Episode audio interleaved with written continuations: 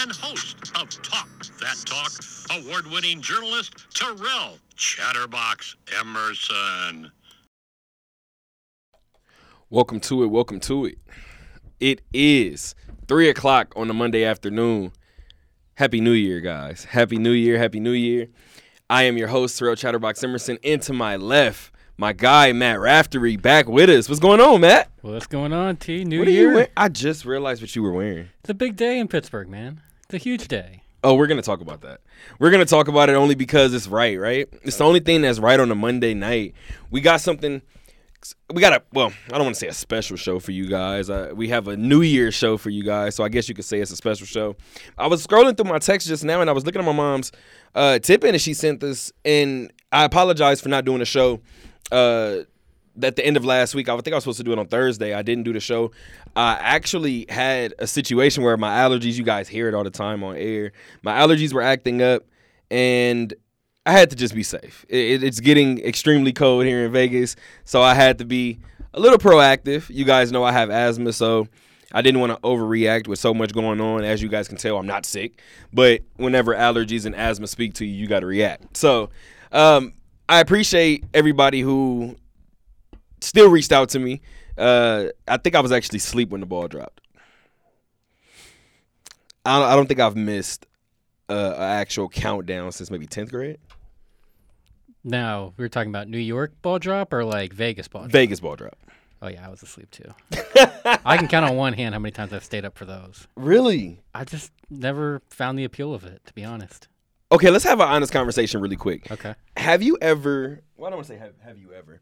Have you? Well, no. Let's do it. Have you ever been to the strip for the ball drop? No, but it is on the bucket list. At some point, I want to, one year, I'll, I'll go Okay. Um, Because I hear it's amazing. pick that year wisely. Okay. And um, I don't know if I told that story here on air or not, but uh, I I went with somebody and I knew this was years ago, and I knew that it was gonna be crowded. I don't like crowds. I'm the guy that doesn't like crowds. So, um, and then I come to Vegas, right? So I, I- say that that I'm the guy that don't like crowds, and then I decided to tell this person, "Hey, let's let's go to the strip," and she was like, mm, "Not really wanting to. And I was like, well, depending on where we get like a view, it's worth it. Anyway, long story a little less long. We end up going, we end up kind of pre-gaming so that way you don't have to worry about being on the strip the entire time. So we pre-game by the time we get to the strip, we kind of get inside and I do see the way everything is blocked off and that's when I said, okay, it's nasty even even further in there. So let's just stay right here. Where we decided to stay, we were at Paris. I said, fam, we might have saw the best presentation anyway. So in that moment, we're watching the fireworks. I turn around. She's in the middle of a full blown anxiety attack. Because of the people. I said, oh, not doing this again. Had nothing to do with her. I'm not doing this again. That could be me next time. Yeah. It's one of those situations to where everything is beautiful until 1201. Then it's just madness. and then it's just madness in Las Vegas. So that's yeah. And I didn't even live in Vegas at that time, and I still chose to go to school here. Something's wrong with me. Um, speaking of that, my mom's tipping. Even if I have done this before, let's go ahead and reiterate this because my journey of self love means giving my mind time to rest. Once again, my mom's tipping is my journey for self love means giving my mind some time to rest. I was just talking to somebody recently, and uh, I told them that, I think think they tried to call me. I tried to call them. They tried to call me back, and I ended up telling her I said my phone stays on do not disturb, and it, it was a business call too. And I said the crazy thing is I took it off so that way whenever you call, everything's ready to go.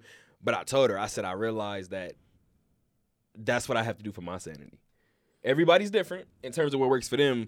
that works for me. I will answer every email. I will answer every call.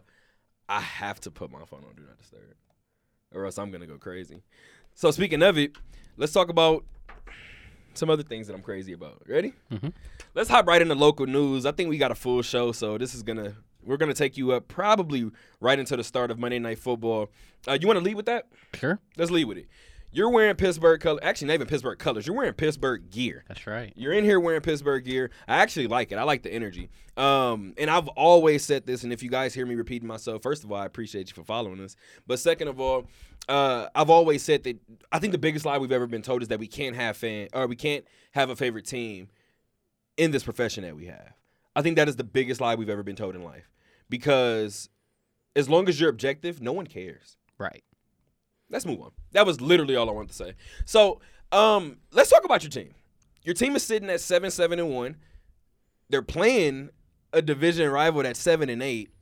Monday night football, week seventeen. That's already enough in itself, right?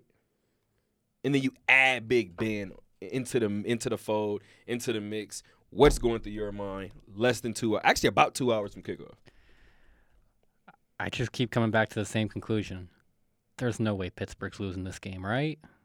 Big Ben's probably Big Ben's last home game. They can't. Mike Tomlin at home in prime time against a division rival. It's against the Browns. If this was ever a Mike Tomlin spot to be found, if you like went through historically and you said, "Okay, show me a, a very typical Mike Tomlin spot," a lot of people would probably point to something like this, Hmm. where it's late in the year, it's January in Pittsburgh, playoffs are kind of looming. I don't know if they're, you know, Pittsburgh can get there. They need probably a little bit of help next week. They got to take care of business, obviously, but you got to win tonight.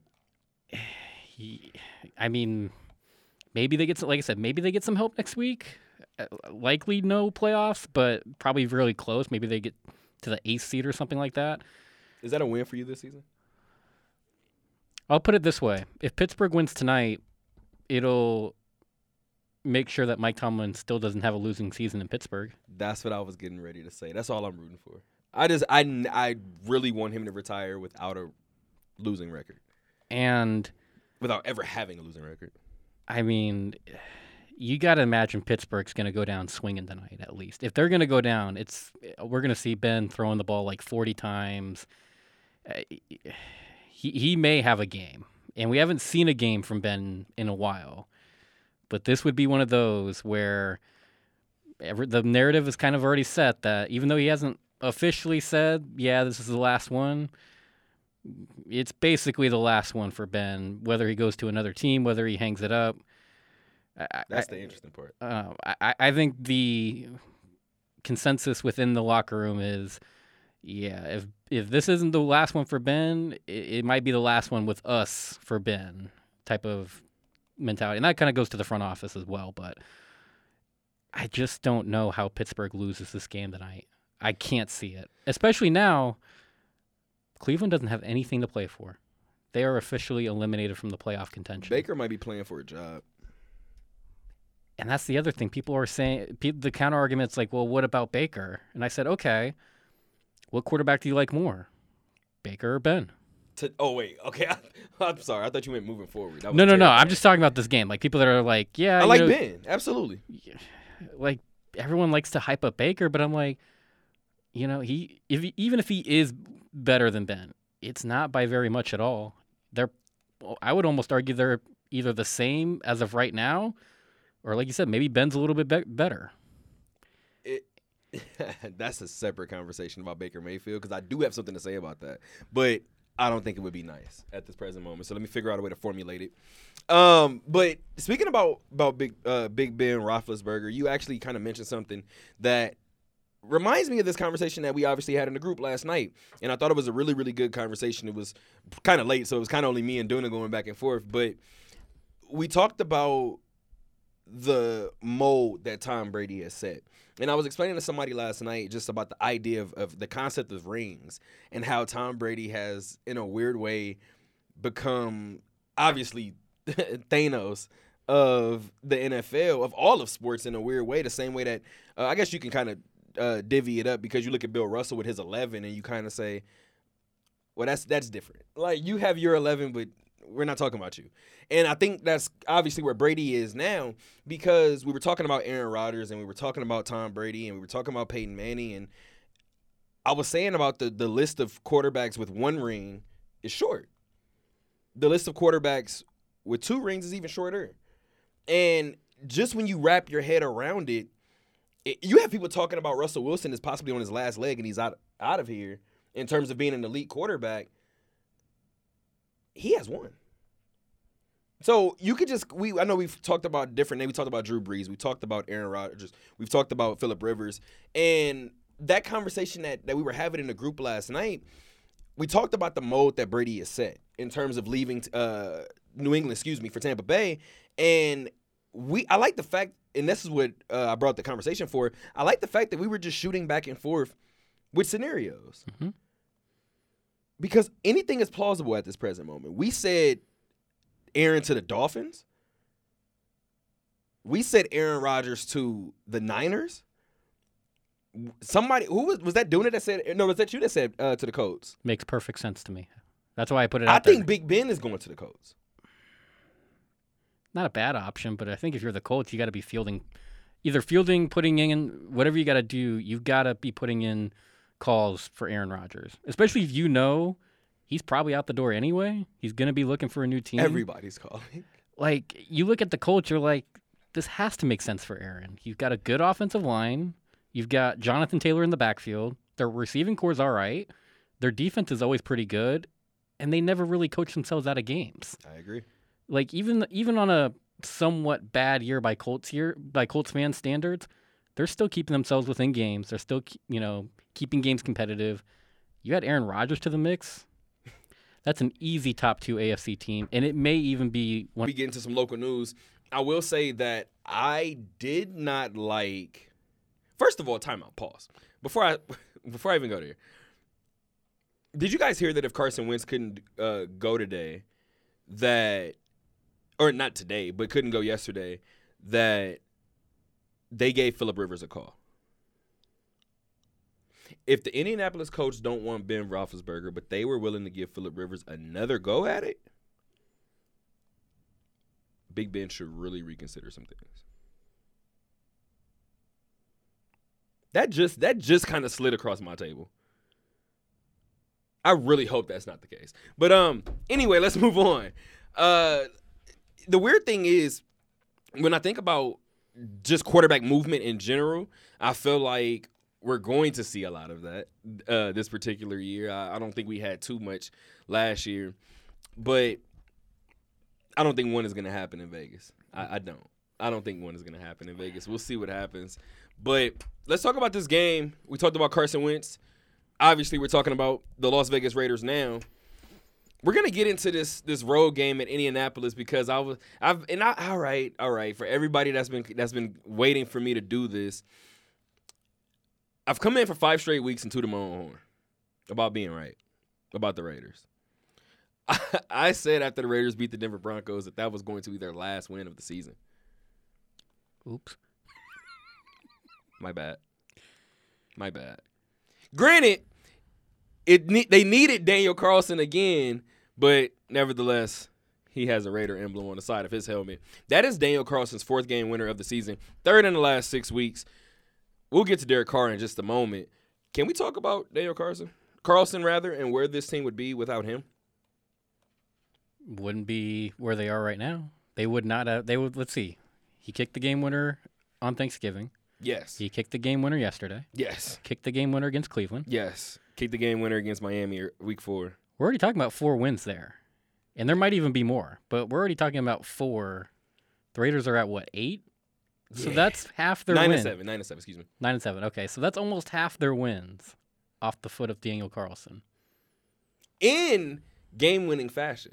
Yeah. like you said, there could you might be able to chalk up seven to him, but that one guaranteed because of uh, or in game winning fashion. I don't know what more you guys want from that one. I, I truthfully think that aside from the fact that he's second in the league in uh in, in points scored, in addition to that, do you know that he's kicking ninety one or he's making ninety one point four percent of his kicks? One of the best in the league right now. Unbelievable. Money well spent. Unbelievable. Uh, Las Vegas interests me. Las Vegas is just their their fan base is just really interesting, and hearing the things that they do complain about, and hearing the things that they do brag about. Nobody says Daniel Carlson's name. They should. They say the other DC. Let's talk about him then. Um, second straight week at the very least that the Raiders have come out and scored on this opening drive, Mhm. and in both situations, the Raiders. I take that back. Two of, two of the last three because I'm referencing the Cleveland game. Both of those games, Derek Carr is going in as obviously the starter, the proven leader. Carson Wentz just came off a COVID protocol. Cleveland was down their top two quarterbacks. They had to bring somebody in to play quarterback.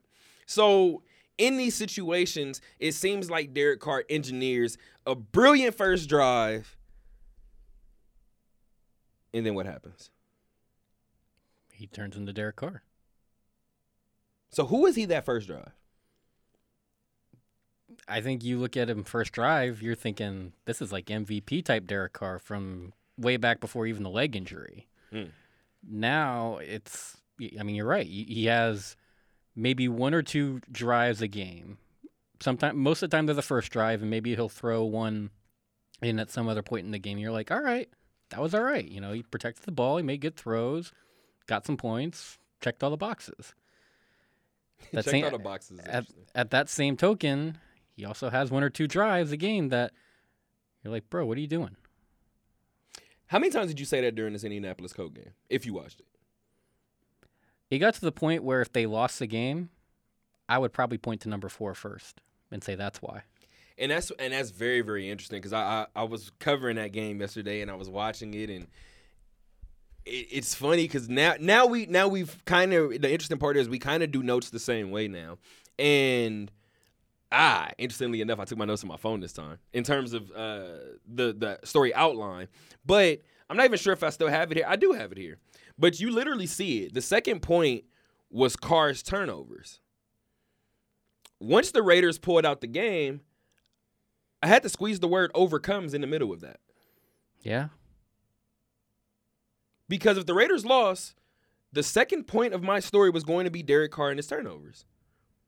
Since Derek Carr and the Las Vegas Raiders won, that second point became well, the second point was Daniel Carlson, but the third point became Derek Carr overcomes his turnovers.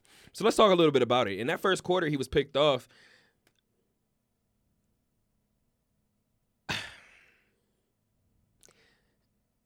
It's weird when you do it from this seat, and I'm gonna say something that I don't very I don't really like to say really ever. That was an ugly interception. It just made no sense. And and and you guys know, and I've even been called a, a Derek Carr apologist at times because I, I don't I just simply don't think he's as, as bad as everybody makes him out to be. But um I couldn't defend it if I wanted to. We'll get to the second one that he threw because obviously we, there's another one to get to. But there was a near interception in the second quarter, which quite frankly, Derek Carr should have thrown three interceptions yesterday. And I think that,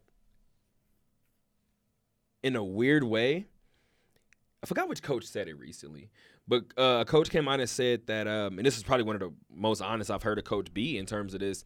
They said most coaches like to say one play doesn't decide a game. You're, it may, it may have been Coach Hartman from UNLV basketball. He said, but there are four or five that'll stick out to you at the end of it. And I thought that was just the most honest coach answer. You're right. One play doesn't.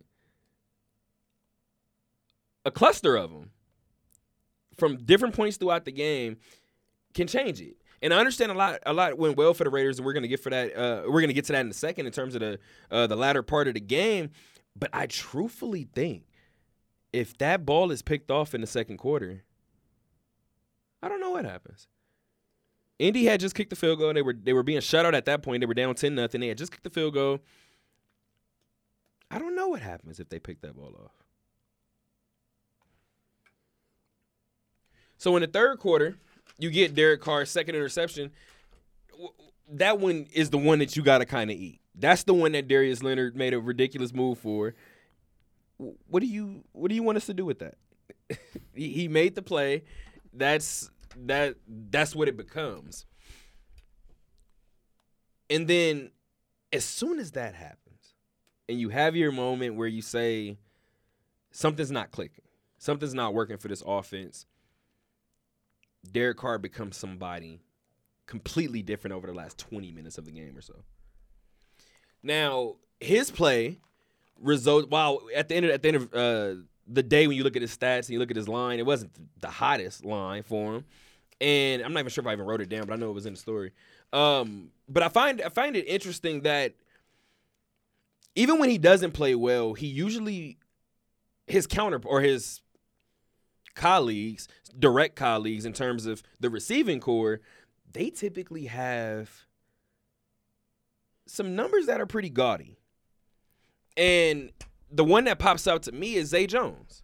Mm-hmm.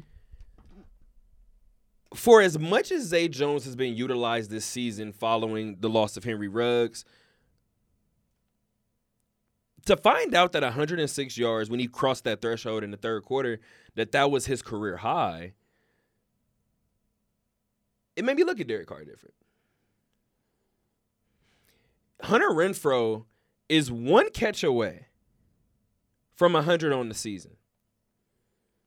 And I don't do this, and I actually said this before. I told, and this is the only time that I do this because I don't feel like people do it enough. And he absolutely isn't going to do it. I'm to brag for Tim because Tim won't. So I'm not that guy to be like, hey, my cousin is, hey, my cousin is. But Tim Brown, Mr. Raider, is not going to toot his own horn. So let's move on with the story. Hunter Renfrow was a catch away from being the second Raider ever to have three catch. To, uh, excuse me, to ever have triple digit catches in one season. The other is the aforementioned Tim Brown, who has 104. That's what I want to talk about.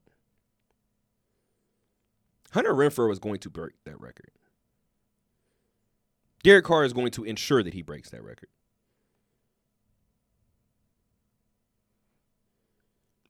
I'm telling you, and I'm I'm going to say it until Las Vegas gets rid of Derek Carr because I smell it coming. Las Vegas doesn't know what a bad quarterback is. No. That's going to ruin them. I, it's possible to tinker with something too much and ruin it. If you're not going out and you're not getting a, a, a and this is the funny part because every time we get here, we always name different names. I've named Kirk Cousins, I've named Carson Wentz, I've named Jimmy G, I've named uh, Tua Tagovailoa, I've named all of these what what people would deem middle of the pack quarterbacks. Andy Dalton, I guess now it's Justin Fields over in Chicago. You can name all these middle of the pack quarterbacks, quote unquote. Are we sure that right now Russell Wilson would help this team? I think he probably would. I, Russell, everybody knows how high I was on him. So Russell Wilson is one. Dak Prescott. He would.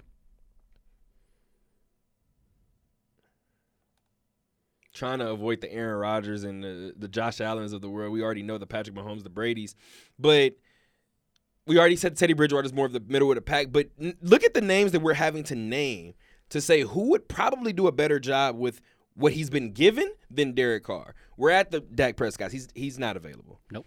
We're at the Russell Wilsons. You may get him, but what if everybody's right? In terms of Russ being on the decline. Is that window bigger than Derek Carr's window? Wherever he is in his career? The, but whether or not we agree with that right now, Vegas has to assess that. So I, I don't I just hope don't hope that the pressure from the public doesn't lead Mark. And the weird thing is, I don't think Mark Davis feels much. You let me know.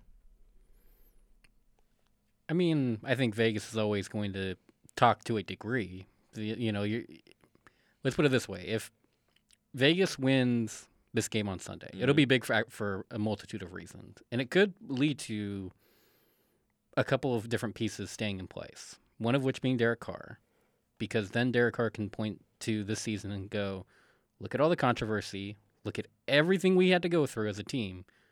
We still made the playoffs. Rich Bisaccia could do the same thing.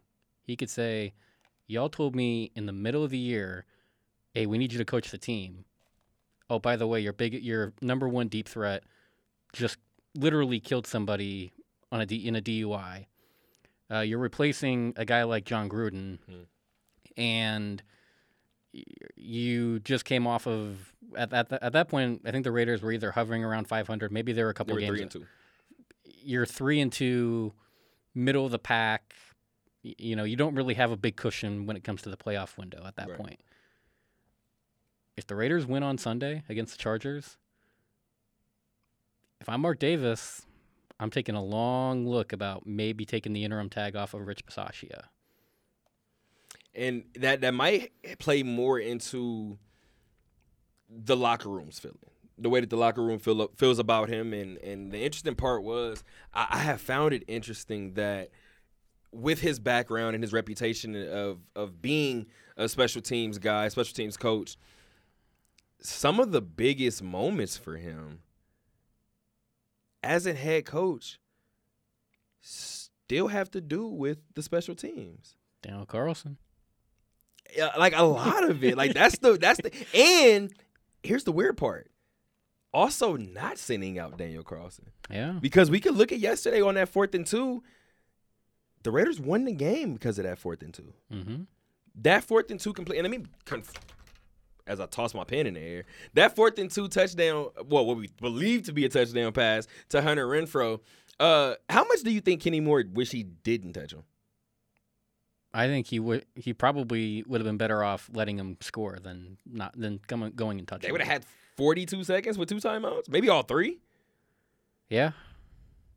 Oh man, that's tough. And I think they might have actually put time back on the clock, and it was 44 seconds. So, yeah, it would have been something. But that 48 yard touchdown was actually uh, converted to a 24 yard completion, and that game was sealed essentially then for the Raiders.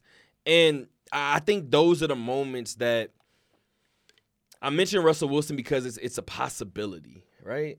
I guess it's out there. So here, I guess the other names that are literally on, on here. While I'm trying my best not to literally look at the teams in the NFL, but let's let's literally do so. But we got the two teams playing tonight. Is Baker Mayfield going to do any better in Las Vegas than Derek Carr? No, I would take Is Derek Ben Carr. Roethlisberger in his last two seasons or so going to do any better than Derek Carr? I'd take Derek Carr. Okay, you want Taysom Hill? Nope, I'll take Derek Carr. Okay, you want anybody in uh, sitting behind um, Zach Wilson right now? Absolutely not. You want Nick Foles still? No. Okay, Talk about a na- that bad name that's won a ring. don't What- do that. Talk Don't about. do that. I'm- I'm, we're not doing that. I mean, th- there's been obviously great quarterbacks that have won one ring, but there's also been Nick Foles that's won a ring. I'll leave it there. That's insane. All right, I'm done with this one, and I swear I'm gonna get out of here. Does Jared Goff make this Las Vegas team a better team? No. Thank you. Thank you. No. Thank you. There is some people right now yelling. If you're not watching this or listening and or watching this live via Facebook Live, we appreciate you guys. And you're listening to this on SoundCloud or wherever this may be. If you're mad, grow up. All you need to know about Jared Goff, if you if you if people, and this is more so for the people that are the big Jared Goff supporters, look how good the Rams are doing right now without Jared Goff. It's not fair. That's Matthew Stafford. That's not fair. Does Matthew Stafford make this Las Vegas team any better? No, because I think Matthew Stafford works best with the Rams. I think Matthew Stafford works best with a competent coach. I'll give you that. I'm not too. saying that Rich Bisaccia isn't a competent coach. I just don't think he can cater to Matthew Stafford the way that he needs to be catered to. Oh no, I would take Sean McVay over Bisaccia any day. Oh, that goes That- what I was saying. That's not even a debate. I don't think we're definitely gonna. I don't think we're gonna we're gonna spend any time on that No, no, argument. no. I think it's more. My argument was more of what Matthew Stafford needs. I guess. Yeah, yeah, yeah. And you talked about the game that's looming, and and I'll be honest with you, I didn't I didn't know if this game was going to be worth anything to the Raiders by the time they rolled around, but lo and behold, okay, I would love to say a winner take all game. But the conversation that has circulated today about the around the possibility of both the Raiders and the and I almost said the Colts, the Raiders and the Chargers getting in. If the Colts were to lose to the Jaguars, we're in the last week of the season, and that stuff typically happens. I'm not willing to pick Jacksonville in the Pick'em League yet,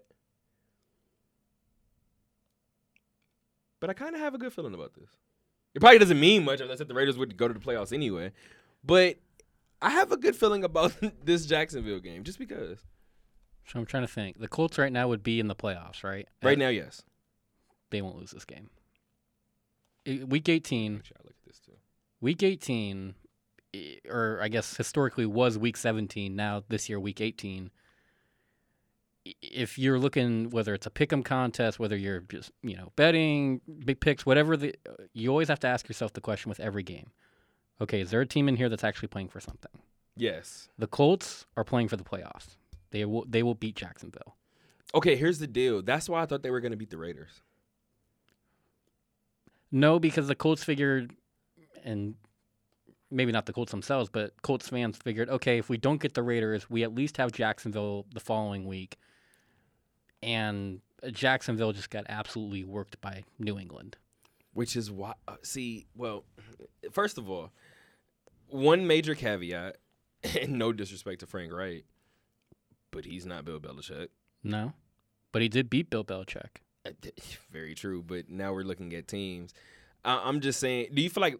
See, never mind. Because now I'm gonna. Uh, what I was gonna say was gonna sound disrespectful. But what I was gonna say was, who do you think can get away, or who do you think can get more out of less? And I don't think that would be a debate. Belichick. I don't think that would be a debate. That was kind of Yeah. sorry, Belichick. Frank, Bel- but Belichick has a rookie QB and is in the playoffs. and put up 50. Yeah. Won a game with that rookie QB with, with him throwing the ball three times. Right. Like, and yeah, man. Watch Mac Jones win a playoff game. If that's the case, then Mac Jones needs to be rookie of the year. Over We don't count that though. We don't count playoffs technically in that regular season award, correct? We shouldn't. But if he wins a playoff game, he's gonna get it. Probably. I mean, right now, if if the voting ended tonight, I would put my vote in for Mac Jones over Ja'Marr Chase. Wow. He completed a game with three pass attempts. But look at Ja'Marr Chase up until the last two or three weeks, He said he couldn't see the ball at the beginning of the year. like that's where I'm at with it. and we want to name this guy the rookie of the year. Whether it's Absolutely. whereas Mac Jones Because if he can do that without being able to see the ball, that's interesting. yeah, well now he's he's I mean he's had like 14, 15, 16 games where he's been able to see the ball okay. Like Mac Jones, I just think has a better body of work overall. Kind of hard to argue when you got the Patriots playing the way that they are. Um, let, let's talk about this playoff picture really quick because technically, right now, the Tennessee Titans are the number one seed. Uh, I would say who would have thunk it, but I think a lot of people are really, really high on Mike Vrabel. A lot of people are saying Mike Vrabel for Coach of the Year. Um, we'll see. We'll see. Because again, we just talked about that man up in Foxborough. I feel like he's he's in the discussion every single season. Every single season. But let's talk about what these matchups would look like if the playoffs were to start today. The Tennessee Titans, they get the bye. They're the only team that gets the bye. And this is where it gets fun. Because you get the Kansas City Chiefs sitting at number two, and you would have the Los Angeles Chargers. Now, if the Colts were to win on Sunday and the Raiders were to win, that spot would be reserved for the Las Vegas Raiders.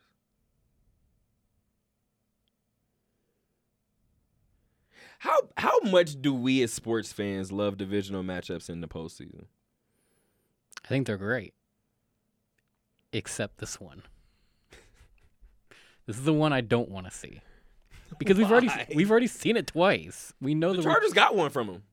Well, no, I mean, as far as if we're talking about Sunday's game, Sunday's game should be great. But I'm just saying, like, if the if the Raiders and the Chiefs meet each other in the playoffs, I agree.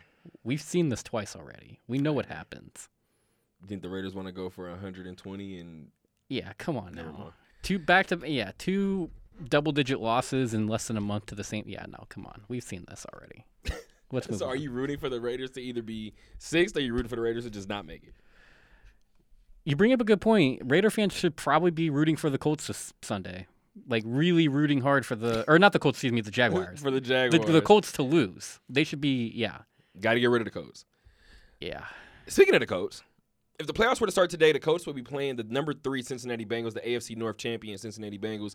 Joe Burrow against that defense. Interesting to see. And then lastly, Buffalo and New England would be- the other wild card matchup. Let's look at the NFC really quick before we move on. I will say that Colts Bengals matchup is interesting. That would be that would be amazing. That would probably be the best game of the AFC uh, wild card weekend. Correct? I think the Colts would get them. Wow. I kind of disagree. A running game can travel. That is very true. A defense can travel too. That is very true. You know what's weird though? I'm gonna say this and I'm gonna get out of here because I don't know how long, how far back I need to go to this, but I said Joe Burrow was gonna struggle his rookie season, and I said he was gonna struggle a lot, and I said he wasn't gonna be bad by no means, but he's gonna struggle. He's gonna uh, realize that these players in the secondary are just quicker than some of the ones that uh, were in college. These linemen are quicker than some of the the, uh, the ones in college. And I said, I don't think he's going to be a bad quarterback. I don't know what the ceiling is. I don't think he's going to be a bad quarterback. I said, but that second year, I said I think Joe, and I might even said that it's going to be the opposite of a sophomore slump for Joe. I think I thought his first year was going to be rough. We understand the injury kind of handcuffed him with that. But this is what I expected this second season. What I will tell the league now, and this is where I'm going to say this and get out of here. Don't let Joe Burrow get a ring in, in year number two. Let's move on. If we look at the NFC, the Green Bay Packers would technically be the only team to get the bye. Who do we like more out of those two teams that have the bye? If they if both of those two teams made it, the Packers and the Titans in the Super Bowl, what are we looking at? I like Green Bay. By a lot? I'll take Green Bay by a touchdown. I like that too. I think it's interesting because I think Mike Vrabel is one of those coaches. I think he has one or two special plays for each game in the playoffs. So I think he would be the coach that we would get to the Super Bowl, similar to Sean Payton. And we have to pay attention to every single play. Similar to Andy Reid, we don't know what he's cooked up just for this game alone. No disrespect to Matt LaFleur. I don't know how many special plays he's gonna have, uh, if any. So let's talk about it. Um, the number two seed, as it stands right now, are the Los Angeles Rams. I told you guys earlier in the year. I believe I picked the the, the uh, Packers to beat the Rams during the regular season because I said, unfortunately, in my heart of hearts, I feel like if they meet in the postseason, I think the Rams get them and that's what that's what's that's what's uncomfortable. I don't know what it is. L- L.A. just just scares me. But if the playoffs were to start today, they would play the team that you said we're going. The team that you said we're going. The Eagles have landed. The Eagles have landed. Currently, they're the, they're the seventh seed. Obviously, the sixth seed is still up for grabs. The sixth and the fifth, rather. But you said Philadelphia was going to make it. Our win last night over the well, the Green Bay Packers win last night over the uh, over the Minnesota Vikings secured that spot for the Philadelphia Eagles. Are they are they out in one shot? The Eagles? Yes. They would be playing the Ram. Hmm. It doesn't matter who they play. They got the Rams, the Bucks, or the Cowboys. I don't think Philly moves on. And I love Jalen Hurts. I've said that. I think out of those three teams, they might get the Cowboys because it's a divisional matchup. And Dallas is very in a sense, very hit or miss. Given what we saw yesterday, you could probably label them as a hit or miss team. Right. And this is that would be a game that I think a lot of people say, "Oh, Dallas should take care of them." Philly's got Jalen Hurts at quarterback compared to Dak Prescott, and that's right about the time Dallas falls flat on their face. And then you would have Tampa Bay playing San Francisco. you want to talk about what they would tell us for a week straight? we know what the what the what the Yeah. matchup would be. Or with the with the the matchup, obviously. We know what the media mashup rather would be. Can I go ahead and be a party pooper and say I don't want to see this? I guess it'd be cool because Brady is from that area. Right. To see Brady take his Tampa Bay Buccaneers, or rather welcome in his his his uh or welcome in the San Francisco 49ers to the Tampa Bay Buccaneers, I think it would be one of those situations where the hype would be too much for it, and it would probably be the worst game of Wild Card Weekend. Yeah. I don't think it would be close. I don't think it would be exciting. I think Tampa would game manage, and I think they would run the football, Yeah. Tom- even without. Uh, why am I going blank on his name? Leonard Fournette. Yeah, Tom doesn't lose in the wild card. It's like that's like Braun losing in the first round, right? Just doesn't happen. And then it happened. That would be crazy though. Hey man, you let me know. Uh, and then in addition to that, the Cowboys would have the Arizona Cardinals. I don't want to pat myself on the back, but I'm gonna do it. I don't know why everybody was looking at the the Cardinals as if they were just down and depleted. That game that I picked the, with the over uh, Green Bay was when everybody was kind of like, "Oh, but see, they're not this, they're not that." I still think Arizona is all of those things. So whoever draws them in the first round, good luck. Uh, let's get to some serious conversation really quick. We've had a lot of football talk in this first uh, hour. Obviously, we're about forty minutes in. Legendary, legendary, legendary coach, broadcaster. Oh my gosh! In in, terms of the video game, just video game martyr legendary John Madden passed away December 28th at the age of 20, or excuse me, at the age of 85. That was 3 days after the documentary All Madden dropped on Christmas Day. Uh 10-year coaching career all with the Raiders.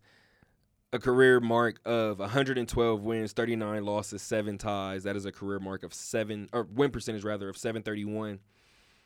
He's a Super Bowl champion, excuse me, Super Bowl 11 champion in addition to being an AFL champ when he was the linebacker coach, he was also named the AFL Coach of the Year in 1969.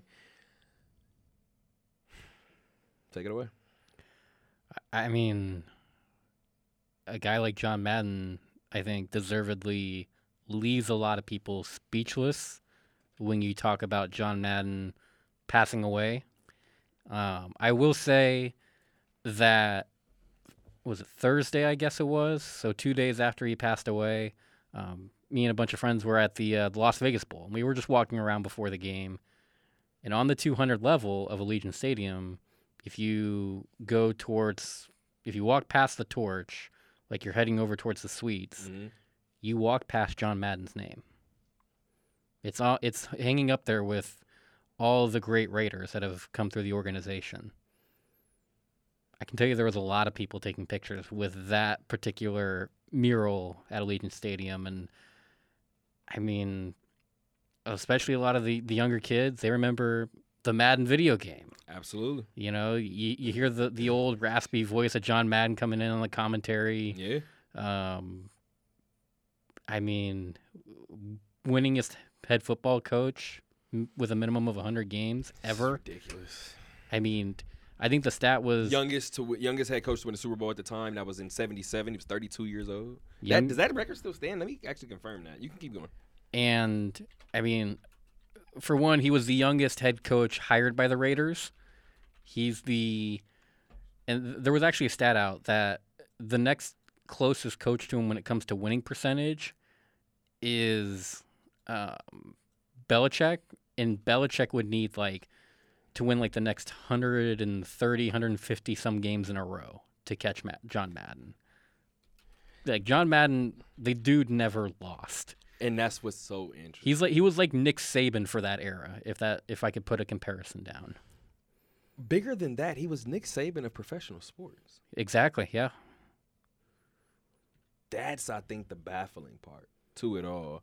Currently, the, the youngest head coach to ever win the Super Bowl. I believe he was 40. Now that I think about it, John uh, John Madden may have been. He was 32 when he took the job, I believe. Yeah. Retired at 42. Won the Super Bowl two years before he retired. That would make him 40 when he won uh, Super Bowl, making him the youngest head coach. Mike Tomlin is now the youngest head coach. That was in 2009 when they beat the Cardinals. Sorry about that. Um, yeah, when it was uh, the Super Bowl win for the P- Pittsburgh Steelers against the Cardinals in 2009, Mike Tomlin was 36 years old. So that's the new record. I believe that uh, Sean McVay would have had it if He- the he- Rams would have beat the Patriots, right? He, would have had to, right? I don't. Sean He's McVay's 36, right? yeah. I, I maybe Sean McVay just turned forty, but Celine, like we the- miss you. I can't imagine Sean McVay's that old. He doesn't seem that old. Nah, Sean McVay is not 40. That's not my guess. No, no, no. That's not my guess. Sean McVay is 35. Okay, so he would have definitely had it. He would have got it by a few years. 32, 33. That would have been insane. Um, so this and obviously you you kind of just talked about it right now, just in terms of excuse me, in terms of being speechless when it comes to John Madden. And I thought it was interesting because uh, a lot of people during the documentary had mentioned actually the ow had mentioned actually that John was known by three different eras as three different things. Mhm. And I thought that was interesting. Uh, Howie Long said that obviously that's coach. And th- when he was a broadcaster, everybody called him John. And then he was saying that this this younger generation, and I'll, I'll proudly accept my generation, um, we called him Madden. And Yeah. that's just where it is. That's just that's that's what he is, and and it's become so much more than just a name. It, it's a brand. It's a legacy. It's it, it's it's a feeling. It's an impact.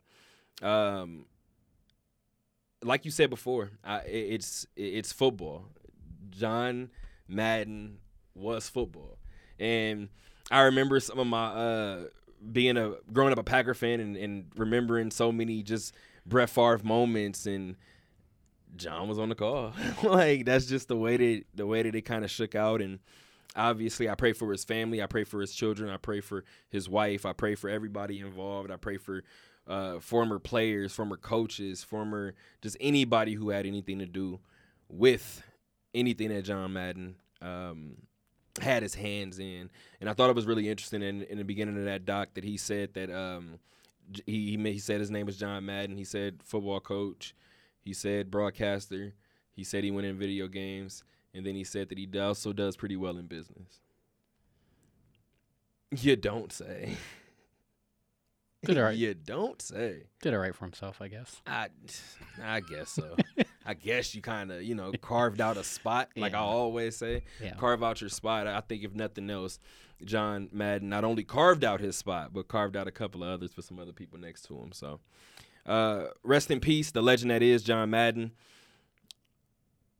I know that the league is going to continue to to, to do this properly. I, I, I like what the Raiders did here in, in Las Vegas by literally every sign with Allegiant attached to it uh, had coach's picture and had his sunrise and sunset dates and uh, or years rather and oh it was a lot uh, it was it was a lot in those moments uh, i did have somebody call and check on me and that was uh, interesting because it just goes to show what what john madden meant to uh, people that have never even been within arm's distance of him. So again we appreciate everything that you have done for not only football not only for the sports world but for the world as a whole.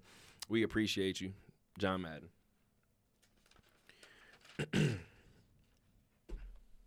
right here is something that I know John Madden would care about because it indicates winning. For the fifth straight week, this Pick'em League has not moved in terms of order. The games have gotten a little tighter, but it hasn't moved in terms of order. I'm still sitting in first place. I am 150 and 89. 150 and 89. Salim is three games behind, 147 and 92. You're three games behind uh, Salim, Matt, at 144 and 95. Daryl is two games behind you at 142 and 97. Daryl, I mean, excuse me, and Duna, I think you're slipping the wrong way, buddy. You're 14 games behind. You're 136 and 103. You want to know the weird part? Hmm. Everybody went 11 and 5 this week, That's scary. except for you. You went 12 and 4. I have to like go back and make sure that this is to, to look at all of these weeks to make sure I follow all of these trends, but I don't know the last time that all five of us had a week like this. We've had four, maybe three of us. I don't think all five of us have had a ridiculous week like this. So this just goes to show where we are. And similar to everybody who's trying to make fun of Duna, and Duna even makes fun of himself for being quote unquote last place in this league. Duna's 33 games over 500. 33. When you look at when you look around at the at- the at the landscape of sports analysis across the board, any sport, we don't see very many people that many games over 500. First of all, we don't see that many people giving their opinion on every game.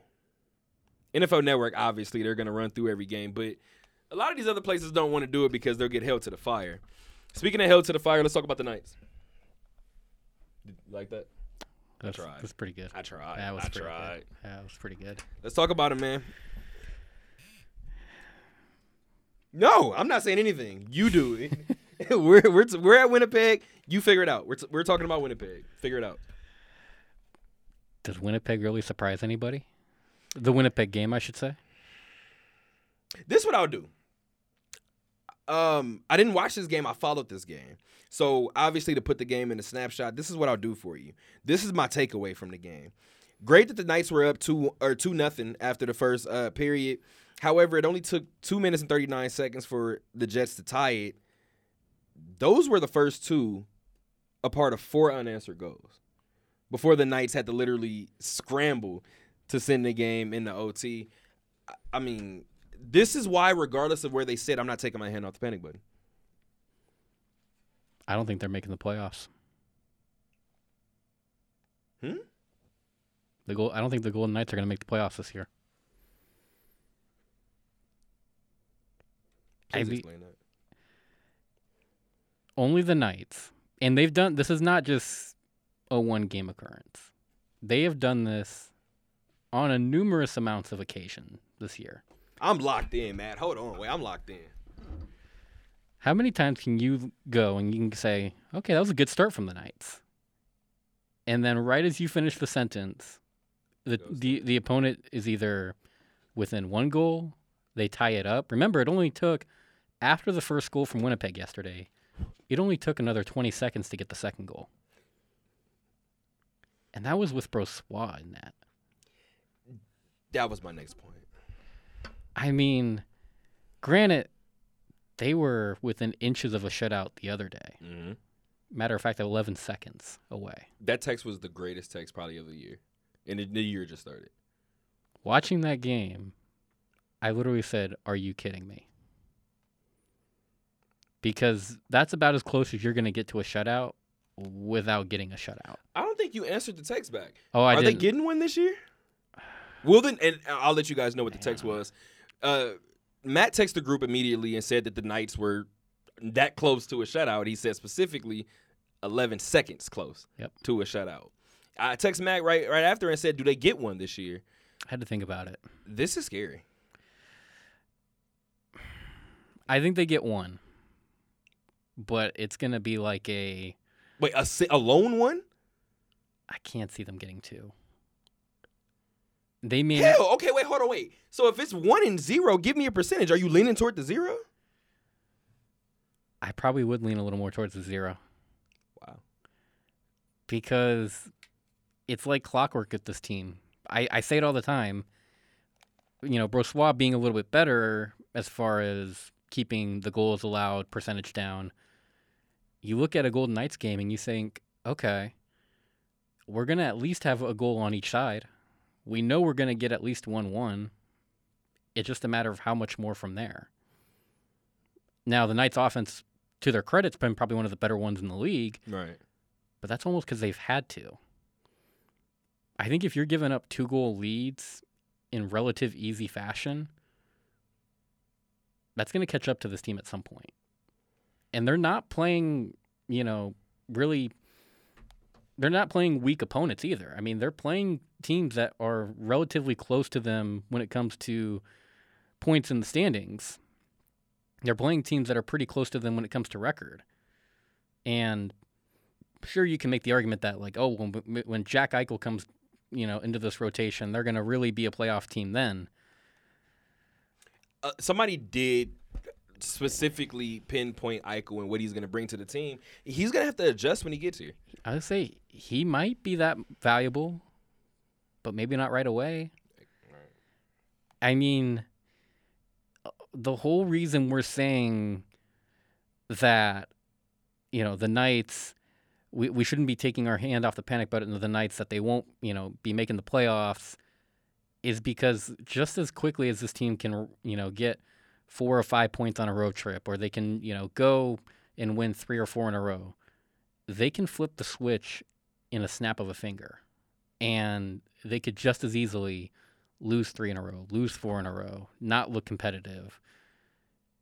It only takes one of those droughts to really start losing your ground in the standings. Mhm. I think as of right now, regardless of how well they've been playing, maybe it's just I need to see them play a little bit. They keep seeing them seeing them play this well consistently, then I can maybe go, okay, maybe there's a chance here for the playoffs. I think the Knights are one of those surprise teams that are out. And people go, How does that even? How, how would it happen? Because you're saying that at this point you're and you're obviously you got something to back it up, but how how is it going to happen? Because there's going to be an implosion somewhere. Afterwards, everybody's going to have to go. What? what, what- how, how how did how did you land here? the offense is going to run out of gas at some point. Mm. It's not sustainable to be putting up four goals a game, three or four goals a game. We've seen this very Knights team, maybe not to the T, but a lot of the, the same core pieces. We've seen this team put up 50 shots on goal in a game and walk away with one goal. Sometimes even walk away with nothing. Yeah, We've so so we've seen this team have offensive droughts. Ironically enough, they usually happen at the end of the season. I'm not trying to connect dots and cross T's and all that, And dot eyes get everything all all signed, sealed, and delivered. but it's something to keep an eye out for, given we haven't even gotten to the All Star break yet. They just got to the new year. Just got to the new year, and we didn't actually say the score, but the the Knights lost to the Winnipeg Jets, five to four. Their record is now twenty. T- this because you're gonna make me sound crazy. Mhm. But the Knights record is tw- well, they're now 22, 12 and 1, 45 points. They're first in the Pacific, but now they're not tied for first in the Pacific. They're outright first in the Pacific. So you know what I was looking at? Hmm. I was looking at the fact that they were 2 points off of Tampa Bay for the best record in the league. Let's move on to Tuesday. So tomorrow, the Knights are looking to get back on the winning track by hosting the Nashville Predators here from the T-Mobile Arena, the Fortress, at 7 p.m. Are we expecting to win? Tell me what you expect. The first thing that comes to mind is it's a close game. Aren't they all? Yeah, that's very true. Um, that, that I'll start there, I guess. It, it's a close game, probably a little more high scoring. So uh, you know, maybe somewhere in the neighborhood of four three, five two, something, or no, I'll go four three, maybe even five three if you want to throw an empty netter in there. Right.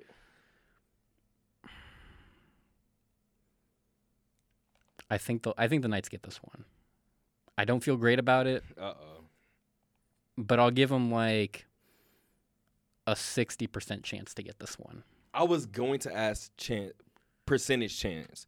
I I give this like a sixty percent chance. I don't remember what you said earlier to start the year, but now I need an updated one. Their percentage to make the postseason is what in your mind? It's a coin flip at this point.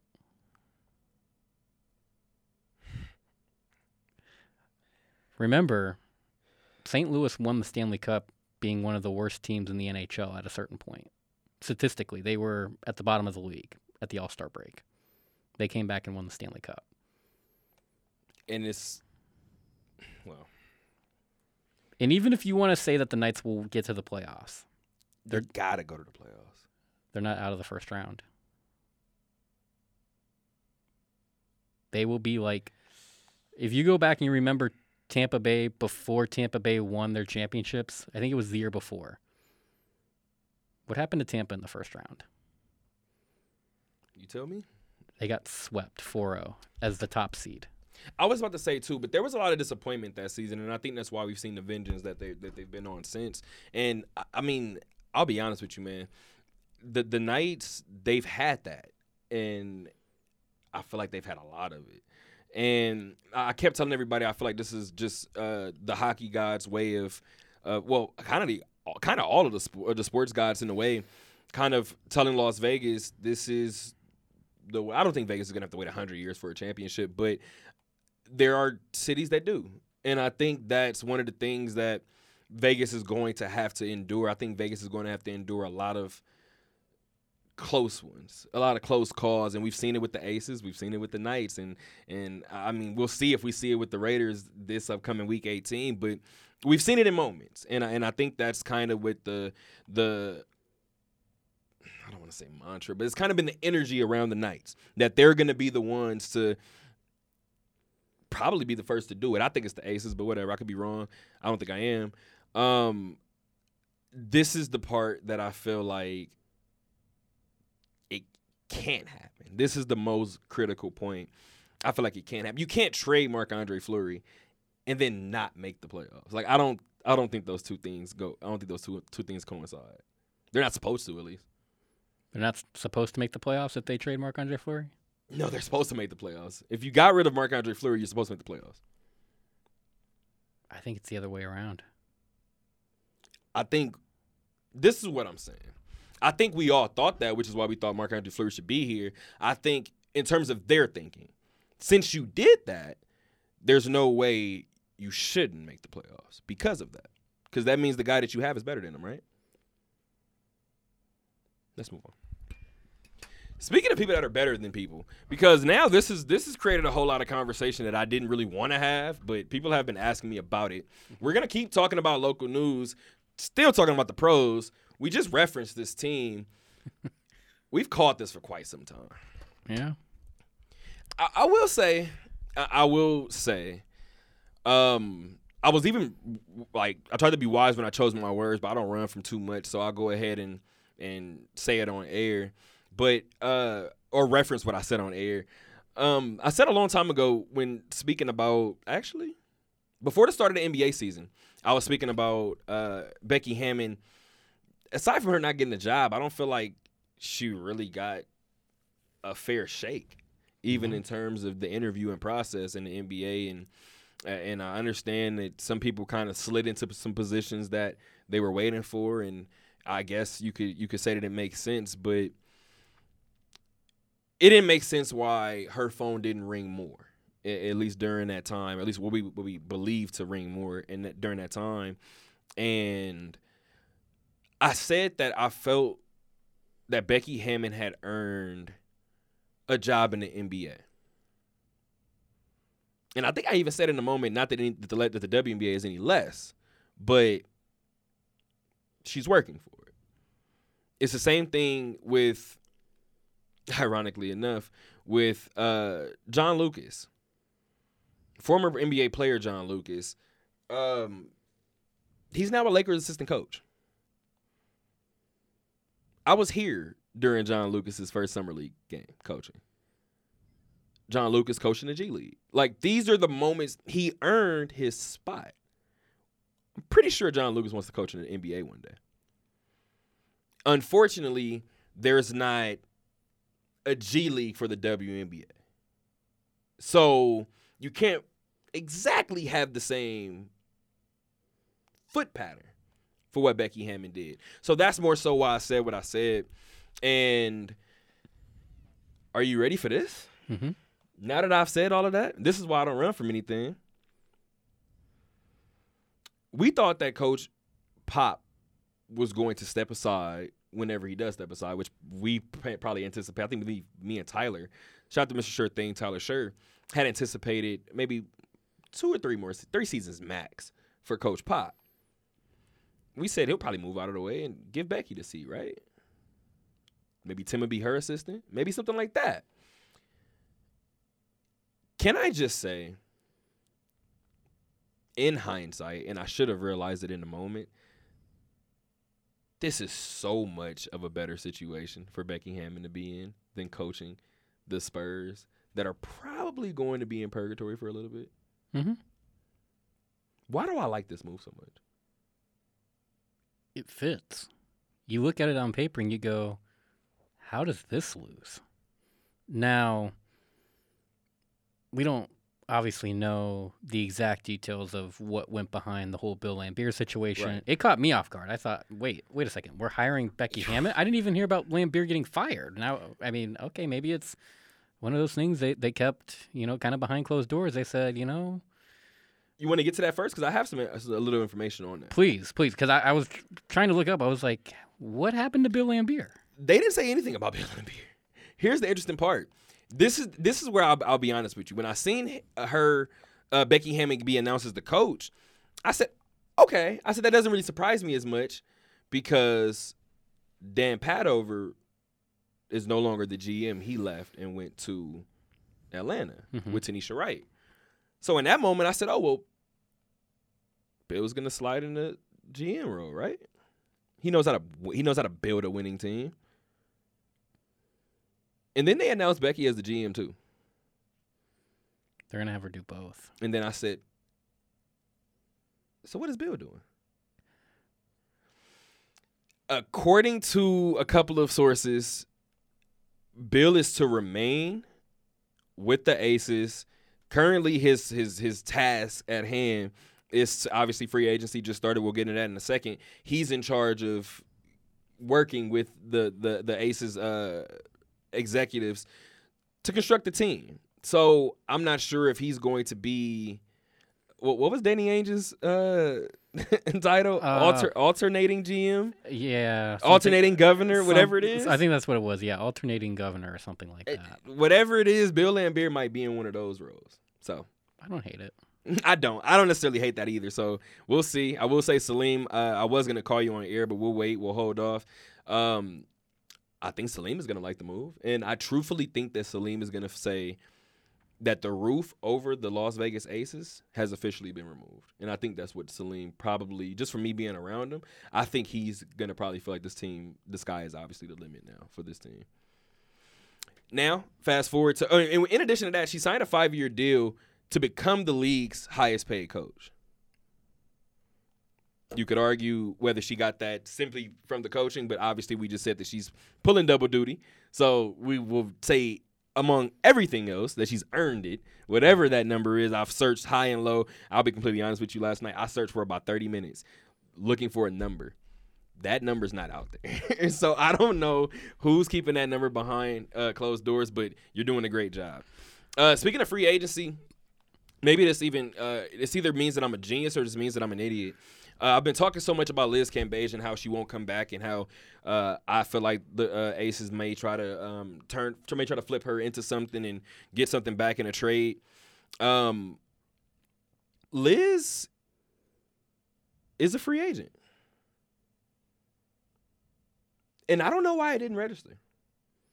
So Liz is a free agent this is where I said I could sound like an idiot or or a genius because obviously that's why I could sound like an idiot. The genius is because that makes it easier to flip her, right? Right? Good sign and trade. Quickly, right? She can go out, go search for the best deal, and then start scanning the roster. Hmm. Stay tuned for that one. But in addition to that, Andrew McCoughtry is also a free agent, and I don't know if anybody needs to hear this or how long we're even going to discuss this, but A'ja Wilson is a restricted free agent. I've seen weirder things happen. A'ja Wilson's not going anywhere. No, I don't think McCoughtry's going where anywhere either. I don't think she is either. Which is very interesting that you said that because I think Angel McCoughtry and A'ja Wilson will be back with Yep. the Aces, and I think they may be back on the first day of free agency. oh yeah. So we'll see. We'll see. We'll see. Speaking of women's basketball, I don't know, man. Did you watch this game? We're talking about Lady Rebels, right? Yeah, Wyoming. I didn't, but I followed it on my phone. Okay, so you kind of you might have you might have felt the energy switch through the phone. yes, It's okay. Good to know. Two double digit leads evaporated for the UNLV Lady Rebels. Hold on to your hats. Hold on to your seats. The Lady Rebels did pull out the game, 66 to 60. And here's where we're going to start with it. I asked coach after the game, I said a 14 point lead in the first half that was cut to three, a 17 point lead in the second half that was cut to four. Uh, actually, that was cut to two, pardon. I said, how important is it and how does she go about it to keep coaching in moments like that where when the team is up 18 when the team is up 20 this is how quickly it can change and the first thing she said was this is conference play you're never gonna beat somebody by 20 plus points. Just doesn't happen. She said you know each other too well. You see each other too often. You know how each other likes to play. You know each other's strengths and weaknesses. It's just not gonna it's not gonna work. I thought it was interesting. I, I told coach even before I did the interview. I walked by. We we've, we've sat outside of the locker room before, and Mhm. I'm not even the guy that likes to be the guy up to the locker room to hear what coach is saying. But I was pretty far away, and I heard what coach was saying. Uh oh. And this was after a win. There's a reason why this team is sitting at 10 and 3 on the season, 2 and 0 in the Mountain West Conference, and 6 and 1 at home. I have to imagine. I didn't read the story, by the way, so Mhm. I, I'm not like. I have to imagine though. Talk to me. during the course of the interview, whether it may have even been off tape, that she had to have mentioned something about this being a learning experience. excuse me, more so. She said it kind of in that first question. So, like the first quote in the story, you actually see it. Uh, she kind of referenced that, like I said before, it's conference play. So, if nothing else, if for Alyssa Durazo Frescas, and I know I'm singling her out, not that she did anything wrong, but I'm singling her out because she's a freshman. So, this is her first look at it. Kennedy Winfrey, this is her first look at it. So, and even then, this is the wild part. Desiree Young, this is only your second time looking at it. Like so it's still it's still weird. It's still unique and I think the the the experience cliche answer that we're kind of looking for was in that. It was embedded in that in her explaining that this is conference play. So either get used to this now or we've seen coach pull people out of the rotation. So I I mean, we're gonna see something come from this team. I'll tell you that much. And the interesting part was, uh, I, I talked to Coach Lindsay about turnovers because just uh, just geeking out a little bit before this game, twelve games, six of those games they had forced opponents into sixteen or more turnovers. That's a that's an astonishing number.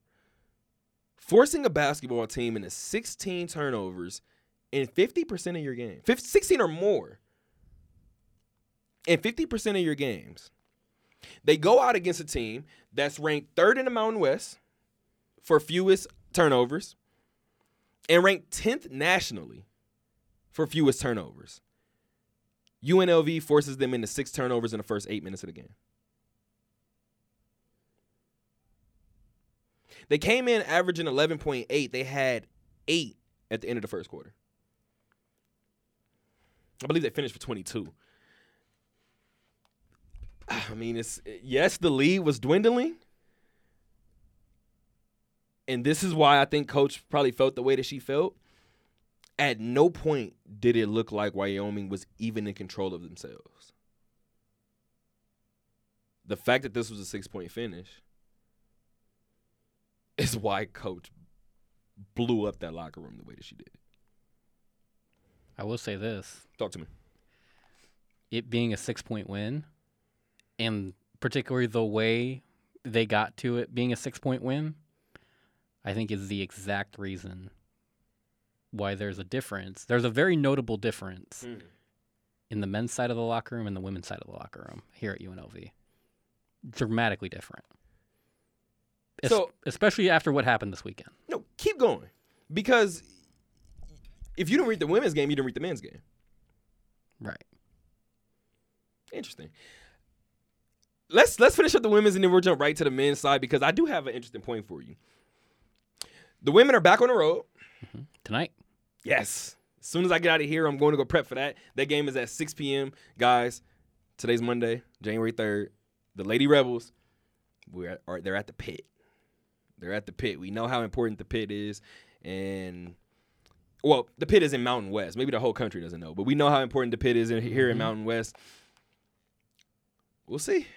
This is a this is a big moment. This is another chance for a statement win, just in terms of just winning in hostile territory and coming off of a game that uh, I'm pretty sure everybody involved feels like they could have performed better in. Let's talk about this men's squad, man. Oh boy. Let's do it. Um, I'll be honest. Let me start here. I, mm, I don't know. I don't want to apologize, but I'll preface what I'm saying by by saying I should have been specific with what I said. I said the Thomas and Mack was going to be empty for this game. I know everybody's gonna be like, no, no, no, you can't run from it. You're right. Obviously, San Diego State. We understand that. if you've ever been to a San Diego State UNLV basketball game, San Diego State travels well. That's number one. So half of that building is going to be full anyway. Number two, I said that that was the ultimate hangover game. I stand by what I said. I need everybody who was in attendance for that San Diego State UNLV matinee game on New Year's Day to tell me how many students you saw in the building. Empty. Crickets. I even looked down because I went to the game with some friends and we were near the student section and I, I looked down where usually the uh, bulk of the student section is. Yep. I don't think I counted more than two rows. And then I thought, that's it? Like the rest of the student section was like maybe some scatters of like family here and there, like, you know, parents that had gotten tickets from maybe their kid or something like that. But I mean, I didn't see much of the the sh- quote unquote the show that always travels to these games. Amen. I don't even I don't know the exact attendance number. It could not have been more than like six thousand at the most. And for a UNLV San Diego State game, this was empty. I think you were dead on with saying that. I don't want to, and that's why everybody that's saying no, you can't back up. I, I stand by what I said, but here's the. That's why I said I just want to slightly revise it. This is another thing that I meant. If you don't, if you don't understand the, the severity of what I'm saying in terms of there were no students there, there were no students there. I wish that we could do an average poll of the age. I looked around. I looked. I walked around the Thomas and Mack. It was if there were students there, it may have been more non-traditional students. I'll say that. I agree with that. Let's go with that. You know You what's know? interesting because even in the rows that you were speaking about, I, I tried to do the same thing. Yeah. I was going through and I was like, where are there? Because students sit in clusters. So I mm-hmm. was like, where are there clusters of students? Yeah. I was looking at people and I was like, just by the cluster, that's a family. That's a family. And then you get to an area and I was like, oh, there they go. They're right behind the. That's the cheer. Yeah. team. Okay, no, that's another. Oh, that's somebody from band sitting down. Yeah. You want to know what I also thought was interesting? You know how, and this is new this season, and if they did do it last season, just call me up non-observant. But I looked at the the three point counter. Might have been Bryce. I forgot who hit the three, but somebody hit the three, and UNLV's number now. They've hit a, a consecutive three point or a three pointer in 1,143 consecutive games. Typically, when they say that, and during the timeout they hit, they change the number. Their students behind there going crazy. They didn't direct anybody's attention to the ticker because there was nobody to change the ticker. Let's move on to the game. Um, UNLV. I swear they they they act like we don't know what we're talking about. I think that, I think people honestly need to go to a UNLV game, and then you'll go, "Oh, this is what T and Matt are talking about. This makes sense now." This makes a little more sense. Um, UNLV did fall short, sixty-two to fifty-five. They opened Mountain West play zero and one. The interesting part was, man, I think I texted you right after, and I was gonna ask um, Coach this, and I understand. I understood the way that the, the the press conference was going, and the interesting part was they kept mentioning how good this team looked offensively over the last four games. I'm afraid to ask who who meant that, who mentioned that. Tyler Bischoff from ESPN. Okay. I, I looked around at the room and I said, "Are we all going to ignore the competition level?" Thank you. That was Because you know what my question was? My, my my initial question was this. Because now I'm going to give you the stat. The number that you kept giving us this season was 65. So let me go ahead and give you a number. Yep. This is the third time that UNLV has been held under 60. Yep. The third time. This is the eighth time. UNLV has played 14 games, guys. This is the eighth time UNLV has been held under 65 points.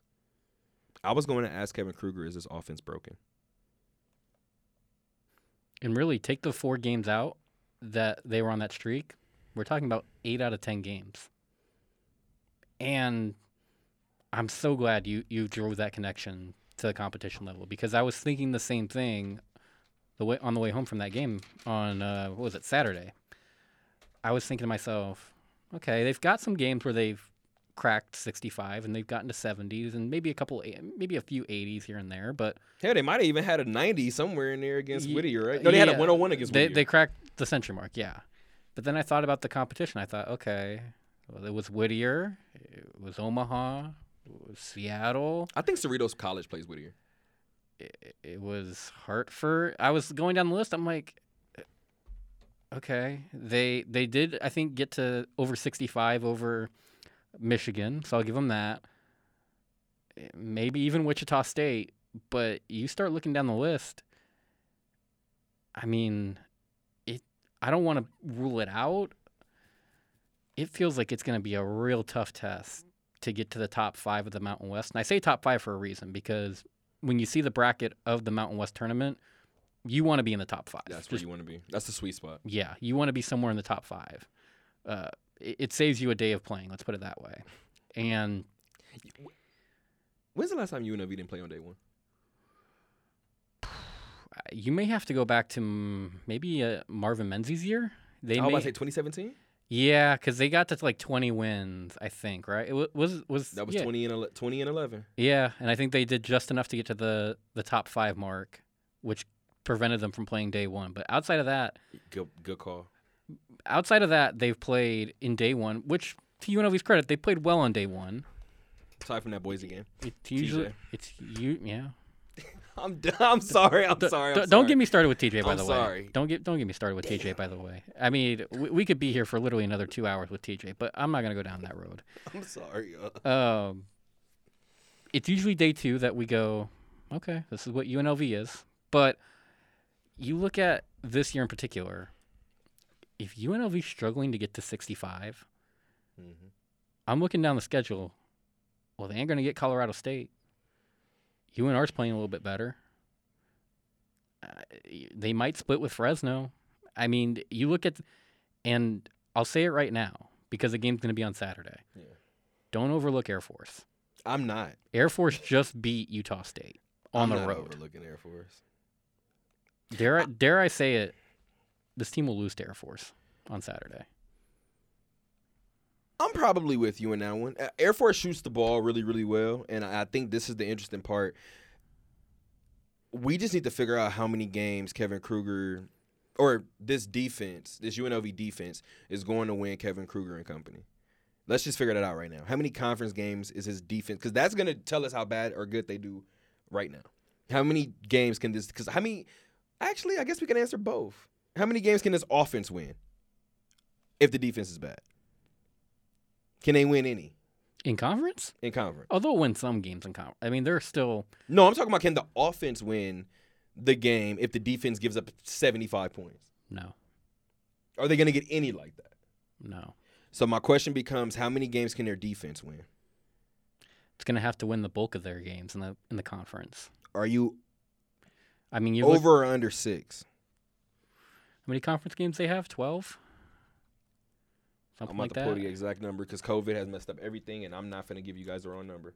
Yeah, I mean, I I want to say it's like t- twelve or thirteen conference games they play, so that would be roughly half. I know we're about to get the uh, exact number, but it's a good portion of their schedule for sure. Conference play. Over under six games that the defense could win, and we're talking like low scoring, You have to. grind it out type of game. I mean, because in this game, San Diego State won, but they scored 62 points. yeah.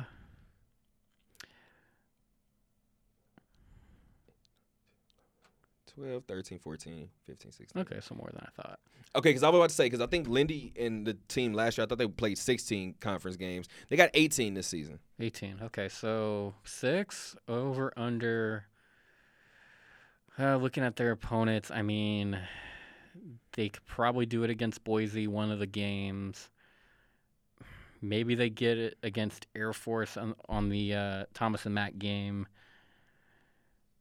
maybe against Utah State. Utah State's not that good of an I offensive was team. gonna say Utah State. I, my, my my my first mind went to Utah State. I think they'll get a UNR game. Hell, they might get both UNR games. that might be, you know, as crazy as this sounds, that might be the win this season. if they sweep UNR, this team will probably feel good about itself. They'll be like, "We just did something. sure. We just did something TJ couldn't do. We did something Menzies couldn't do." I- don't know if Dave Rice ever swept UNR. We would have to go back, and and not to say, and I'm I know we keep saying we're gonna get away from TJ, but we just talked about last season. Just making observations. TJ doesn't have a win against UNR at any school. In fact, UNR worked TJ pretty well, to put it somewhat kindly. Talk about it. I mean, And I did ask one question uh, to TJ a long time ago that probably doesn't matter now, but I asked him about like having to win over every team in the conference, and everybody in the room kind of muttered, and I was like, "Oh, now that I think about it, you haven't beat UNR." I was like, "Do you want me to correct myself on the mic?" So I won't, but let's just address that question the best way you can now, because I don't want to do that. But anyway, um, I'll be honest. I guess eight and ten. eight and ten. I'll Eight go. 10 I'll, I'll go one better. I'll go nine and nine because Okay. UNLV historically has one game in there that they play like the world beaters. and nobody expects it. So the, uh, for that, I'll, I'll say I was gonna say eight and ten. I didn't factor in that one game. Nine and nine. Can I tell you that I think that one game is at San at San Diego State? I'm worried about. That game. There's a game. shocker somewhere in here.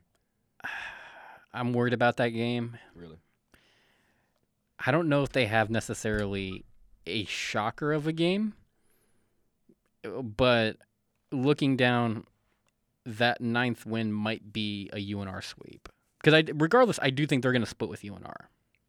I think I think they'll sweep them. I think they'll sweep them. Um, uh, if you wanted to point to a shocker game, I mean, dare I say it? Maybe they catch Colorado State on a bad day. Maybe it would have to be a home game. Are you considering Boise a, a shocker? No, I think I think they'll at least split with Boise. They may put themselves in a running for a sweep. I don't know if they sweep Boise. See, I, I, so are, are they getting one sweep in here? At least one. They could sweep San Jose. well, you already got one game postponed, so uh, we'll Okay. see if they if they even reschedule that. Yeah. Well, hey, if they don't, there you go. There's your sweep. One There's to your- there it is. one and done. Um. Yeah. No. They'll they'll beat the teams like San Jose. They'll beat the teams like Air Force at home. Air Force on the road scares me a little bit, but Air Force at home's okay. I, I think they'll beat them at home. Um. Utah State's a little bit down this year. They you might get the sweep with Utah State. Like teams like that that are down and that aren't playing well, they'll be okay against.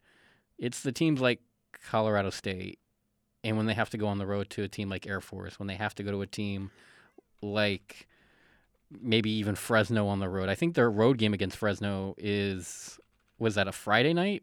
Wednesday night. Wednesday night. Okay. Wednesday at seven thirty. There's a game on the road. I know for sure. It's like a Friday night. One of like a. It's like a almost like a primetime game. It's Colorado State. Yeah, I'm really worried about that game. That's no. That's not gonna be. Yeah, I'm really worried about that game for UNLV. That that won't look good. I, I don't know, man. I, I won't say that this team won't get San Diego State on the 15th, only because exactly what I said is on the 15th. So you're gonna see them two weeks after you just saw them. So that loss will be fresh in their head. We'll see what what, what it looks like. The team is sitting at a uh, eight and six record currently, 0 and one in the uh, Mountain West Conference. Second home loss, only their second home loss. They're six and two at home. Their two losses came to UCLA and San Diego State. They are 0 and two away from home and headed towards Air Force. Let's see, eight and six. Could go nine and nine. Okay, so that's like s- around 500. That's about what I thought with this team. It's about what we guessed. Yeah. 17 to 15 would be what it is if, Yeah. if they were to go 9 and 9 the rest of the way. Mhm. Uh, that game at Air Force is Saturday, January 8th, 7 p.m. Kevin Kruger did say after the game that because so much is happening with COVID, they are aren't ruling out playing on Wednesday. They don't have an opponent, but that's how quickly things are moving in college basketball. Who would they Um, play? We saw St. Catherine get added to the schedule last season. Oh, damn. Let's move on. Let's yeah. move Please on. do. Let's on. Don't get me started with that one. Please don't. No. Is everybody asking too and, and hitting me up about Erick Harper being named the athletic director for UNLV? Yeah. Congratulations, first of all. Uh, been around for quite some time. I will say, Matt, maybe you can correct me, and this is just me just being observant, at least trying to be observant. Have you heard Erick Harper speak publicly yet? To be honest, no. And it's gotten to the point. Sometimes I forget that he's the athletic director at UNLV. I go, That's the what bothers me about you. Who's the athletic director? Oh yeah, yeah, yeah. Erick Harper. That's right. Okay. He's at every game. He, he's he's doing his job in terms of of being the face for the athletic department by, by without any type of gripes. I would assume for most people.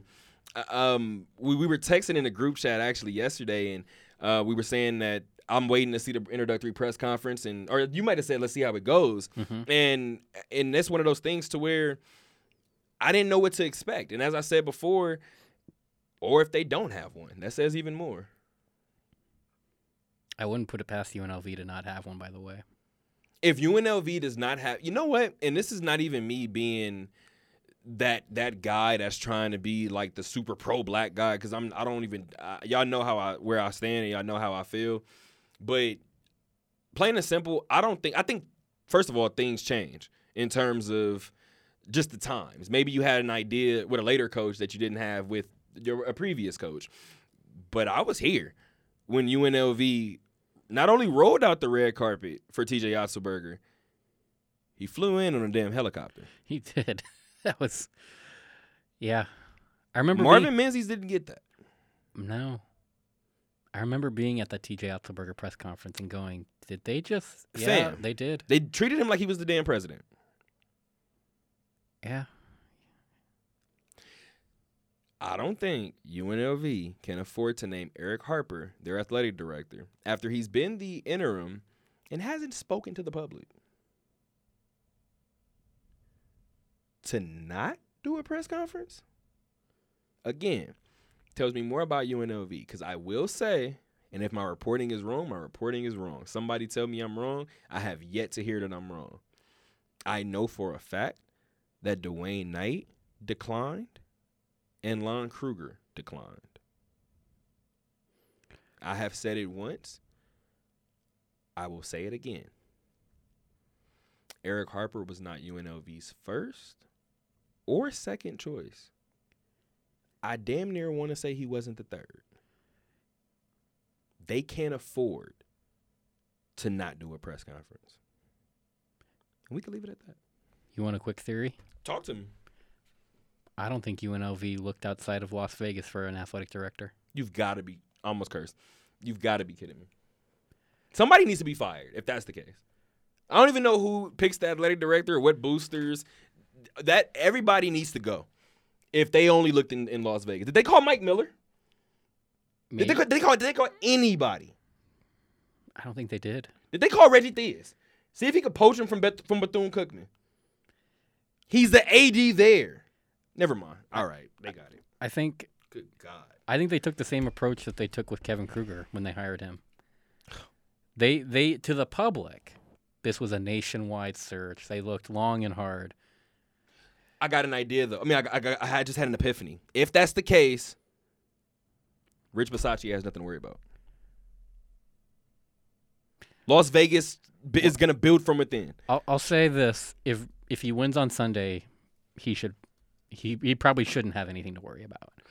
But That's another you know, I'll, I'll give them the benefit of the doubt. It's the Raiders, different organization, all that, fine. But uh, this athletic director thing is so. but I, w- I mean, when it, we talk about Erick Harper, to me, I get the vibe that they looked at their watch, they went, "Oh shoot, we don't have an a- official athletic director. Hey, let's just let's just take the uh, interim tag off of Erick Harper. We'll just do that. That that's a good fix for us. It saves us a lot of money. We don't have to spend money on looking for a guy. We don't have to hire a, a, a hiring team uh, to go out and do this nationwide search. And the reason I say it would be very UNLV like to not do a press conference. Did Desiree take questions when Kevin Kruger was hired? Hey man, I mean, I'm just making observations at this point, but I mean, this would be the time where you're like, okay, this would be about the time you you do an interest- introductory press conference, you field some questions. It's very, it's a about formality. the direction of where athletics is going. You just had a football program that didn't have a win for a complete season. The athletic director left, who hired the football coach. Yep. Eh, Let's move on. I'm gonna say something I'm not supposed to say. But yeah, I mean, not trying to knock Erick Harper. I hope he does a good job here. By the way, I, I do. I I just feel like I don't think he has very many tough decisions to make, at least in the interim. Maybe in the next two or three years, he might have a tough decision or two to make when it comes to hiring, firing. But right now, I mean, you look at it. Okay, Kevin Kruger's in his first year, can't really do much there. Marcus Arroyo's shown some improvement from year one to year two, technically. If he shows more improvement, he does have a good recruiting class coming in. Don't anticipate there's going to be much change there. He's probably all right there. Lindy LaRock's doing well with the Lady Rebels. There's not going to be much of a Sullivan just won a national title. like okay like I, I i think like if you're erick harper like there's not very many tough decisions to make at the current moment Oddly enough, we all know that similar to Roger Goodell in the NFL, he has to answer to the 32 owners, right? He works for the 32 owners, similar to what they say about what cops. They work for us. we we pay their taxes, or we pay we pay our taxes. Mhm. Yeah. Erick Harper is going to have to answer to somebody. And I know what we said about Desiree Reed Francois when she was in here, and it's going to continue. I'm not sure how many outright decisions Erick Harper will be making anyway. i think desiree tried that for a while. I think she tried to be the it's going to be on me type of person when it came to making decisions. But as we both know money can speak very loudly. It's it's the loudest. you get enough boosters that are saying uh-uh we're doing this. Oddly enough that's what usually ends up happening I gotta get out of this conversation. I'm gonna say a lot that I don't need to say. Let's talk about college football let's do it man because this is. If my if my brain is correct in half of the stuff that I'm thinking, this is just a real nasty position that UNLV is in right now. It would make a great investi- investigation story, wouldn't it? Let's move on. Okay. Um, life is good. It is. Um, let's talk. Um, whatever. No books are falling, and I don't even care. Let's talk about the college football playoff really quick for the last what 15 minutes at least before we get out of here. oh, and by the way, I said Romeo Crennel a couple of weeks ago when I was referencing Dennis's Dennis Green's. Um, they are who we thought they are. Um, rant. Apologize for that. I've I've forever gotten them confused since I was a kid. Um, Alabama versus Cincinnati.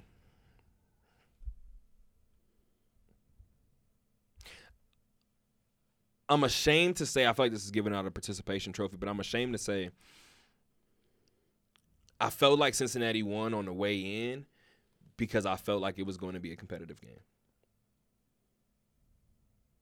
You're going to be weirded out by this. I understand the final score. Alabama scored 10 points in that fourth quarter. That 17 to 6 game, one touchdown, and that game is different from Cincinnati. So I do think this was a good game for three quarters regardless of the way that it went. It was a defensive game on both sides. Alabama wasn't just running it up on the other side. Granted, let's talk about running specifically. Brian Robinson Jr. had 26 carries for 204 yards. That's a 7.6 average. He didn't score, though. He didn't score. They finished off drives with Bryce Young, who went 17 of 28, 181 yards, three touchdowns, and an interception. Bama was up 17 to 6 after the third quarter, as after uh, as previously mentioned. I don't know if Travis Kelce said it, if Marcus, Marcus Spears said it, somebody said it, and I had just said it at the game. Bama didn't look impressive. I don't know how to feel about it. If Bama didn't look impressive and they still won 27 to 6, like they still won by 3 touchdowns Yeah. and we're classifying that as not impressive, Yeah. imagine what their impressive looks like. Here's the issue, though. I don't think we're gonna see it from this team anymore this season. They only have one game left. So I already alluded to where I'm where I'm where I believe the national championship is going a week from today. But we got a prime slot next week. Now that I think about it, right before the national title game. But anyway, let's talk about it. 27 to 6 obviously is a, is a, is a great mark at the end of it. There's a couple of reasons we're going to reference back to some of their uh, some of those numbers in a second. But let's get to this other college football playoff game because that was one beaten four.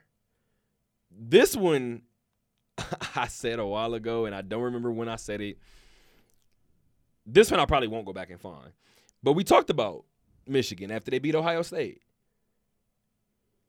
And I said I just didn't trust Michigan. I just didn't believe in them. I said Michigan was going to have to win it all for me to believe it.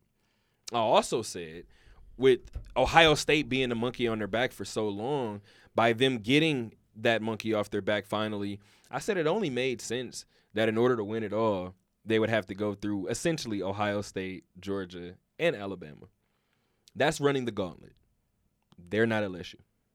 They're not a- another team in in in recent memory that I could think of. You have to go back to oh Pete Carroll with USC. It's like they were gonna get past anybody. This Michigan team wasn't that. So with all due respect, 34 to, to 11, Georgia was up 34 to 3. Michigan scored didn't score their touchdown until four minutes and, and 25 seconds left in the game. That's what I expected. So, should I should- let me give you the numbers first. K. McNamara went 11 for 19, 106 yards, two interceptions for the first time in his career at Michigan. J.J. McCarthy replaced him, went 7 to 17, 131 with a touchdown. They're saying it's going to be a, a quarterback controversy next season for Jim Harbaugh to, to wrestle with. But let's talk about Stetson Benson or Stetson Bennett, excuse me.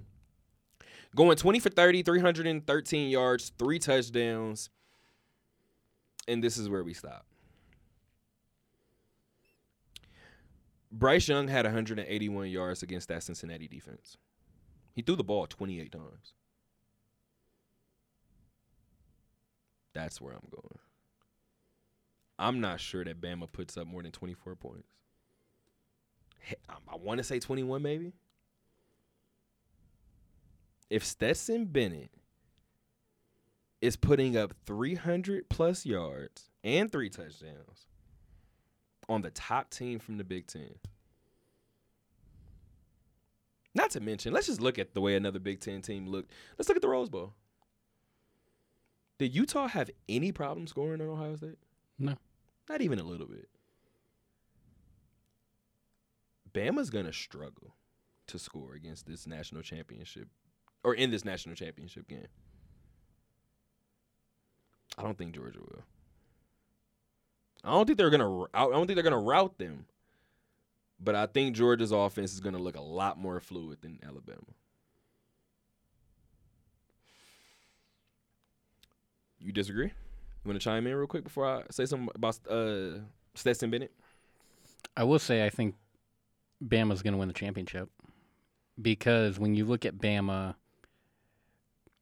and a lot of people make the comparison, it's probably not a wrong comparison by any stretch.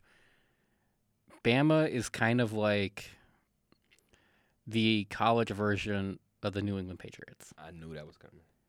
They find so many different ways to beat you. And if they were sitting at a poker table, they'd be one of the best players there because they have such an incredible poker face. 20 people look at the score they say, "Oh man, 27 to 6." You look at what Georgia did to Michigan. I wouldn't let either one of those scores fool you. Yeah. Let's not let's not forget 2 weeks ago Alabama ripped Georgia a completely new one. You think Georgia forgot? I don't think Alabama forgot either. And I think Nick Saban is probably one of the few coaches in college football that's not going to let his team forget about that and go, this is what we did to him the first time. We, we're capable of this. We've been around long enough to know, though, coaches can feel however they want. They can't do it for the players. I think there's enough motivation on the player side, too. If, Maybe. if you're Maybe. Bryce Young, especially in the NIL world that we live in, Mm-hmm. You go out and you win the national championship. If you're Bryce Young, you already have a great NIL deal, by the way. I mean, the, before the season started, he already signed for over a million bucks. Before even touching the college football.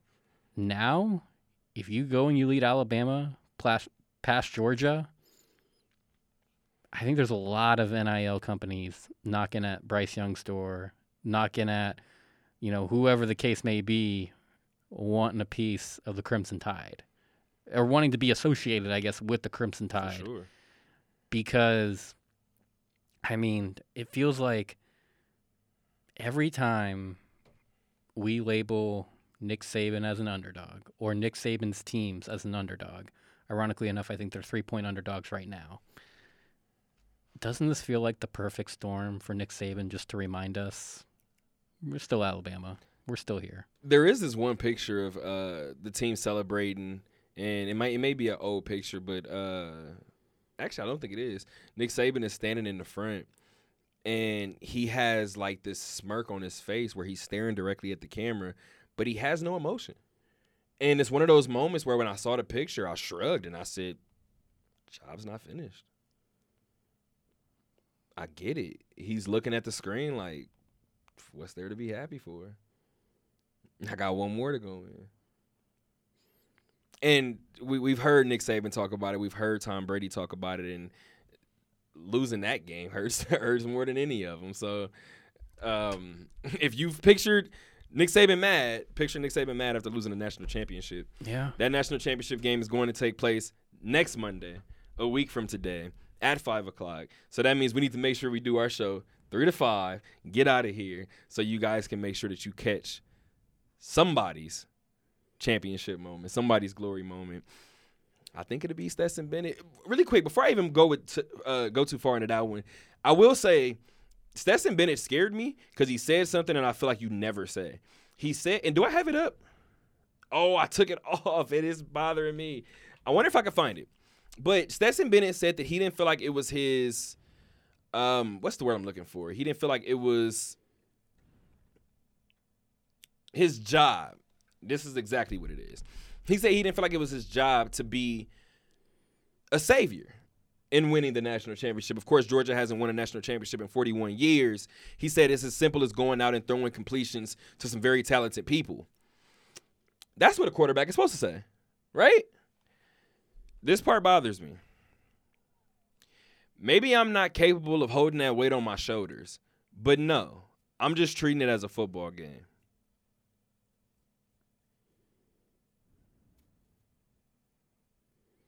Did he just admit that he didn't want that pressure? That's the one thing that bothers me. It's the one. It's the one caveat I have. Roll Tide. I know I'm rolling in the next week. Until next time, guys. Keep on talking.